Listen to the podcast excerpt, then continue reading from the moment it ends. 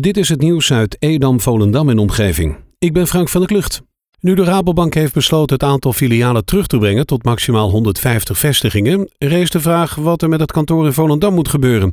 Directievoorzitter van de Rabobank Waterland, Erik Zwart, laat weten dat het kantoor aan de Christian van Apkoudestraat voorlopig blijft bestaan. Wel zal de rol van het kantoor gaandeweg veranderen. Zo zal het over een tijdje bijvoorbeeld al niet meer mogelijk zijn om contant geld op te nemen of te storten. Deze diensten zullen nog wel voor het einde van het jaar worden overgenomen door Geldmaat. De afgelopen maanden zijn zo'n 11 verdachten aangehouden in verband met de diefstal van twee grote partijen iPhones op Schiphol. Het totaalbedrag van de gestolen waar was 18,5 miljoen euro. Rechercheurs van de Marechaussee openden in maart vorig jaar een onderzoek naar de diefstal. Het rechercheteam hield in de afgelopen maanden zes verdachten aan. Ze zijn afkomstig uit Zaandam, Amsterdam, Volendam, Eindhoven en Haarlemmermeer. Nu de bibliotheek alleen geopend is voor het afhalen van bestelde materialen en er voorlopig geen activiteiten in de gebouwen mogen zijn, organiseert Bibliotheek Waterland verschillende online activiteiten. Deelname aan deze activiteit is gratis en niet alleen voor bibliotheekleden. Op donderdagavond 11 maart is er een interview met Simon Kuper, de auteur van het boek De Vrolijke Verrader. Kuper wordt op donderdag 11 maart om 8 uur via Zoom geïnterviewd. Inschrijven kan gratis via bibliotheekwaterland.nl/slash agenda.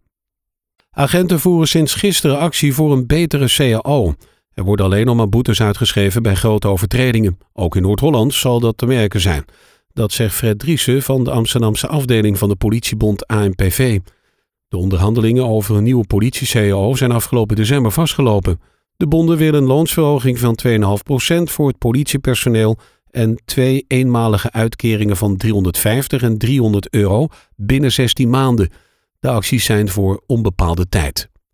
De komende week verstuurt de gemeente Edam-Volendam de aanslagbiljetten Toeristenbelasting 2020 en parkeerontheffingenvergunningen 2021.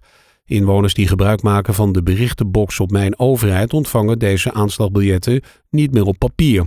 De berichtenbox is een persoonlijke beveiligde postbus voor digitale berichten van de overheid. In die box kan je digitale berichten ontvangen, bewaren en beheren. Deze berichten zijn onder meer van de Belastingdienst, RDW, SVB, UWV en de gemeente. Eigenaren van bootjes in de Neshaven bij het begin van de dijk naar Marken moeten hun vaartuig voor 1 maart verwijderen. Doen ze dat niet, dan dreigt een dwangsom en worden ze weggehaald door Rijkswaterstaat. Op kosten van de eigenaren. De boten moeten verdwijnen in verband met werkzaamheden door Rijkswaterstaat, de eigenaar van het haventje. Daarbij wordt de steiger verwijderd. De Neshaven is eigenlijk bedoeld als vluchthaven waar boten in nood of met pech tijden kunnen aanmeren. Ze mogen dan maximaal drie dagen blijven liggen. In de praktijk liggen die boten er gewoon veel langer. Een vader is gisterochtend met zijn twee kinderen in een sinkhol gevallen op de kruising van de Westerstraat met de Krokerstraat in Wormerveer. Door een lek in de waterleiding ontstond een gat in het trottoir. De man was daar aan het fietsen met zijn twee kinderen en viel in het gat. Daarbij zijn zo kopje onder gegaan. Honderden huizen zaten zonder water.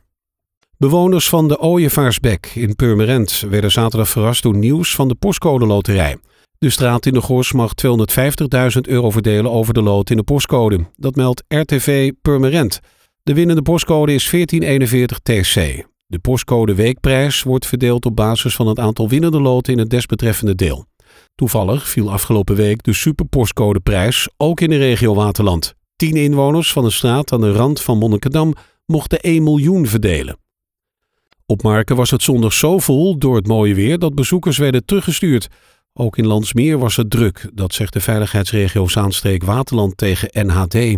BOA's deelde 25 coronaboetes uit in de regio afgelopen weekend, voornamelijk van het niet naleven van de anderhalve meter regel.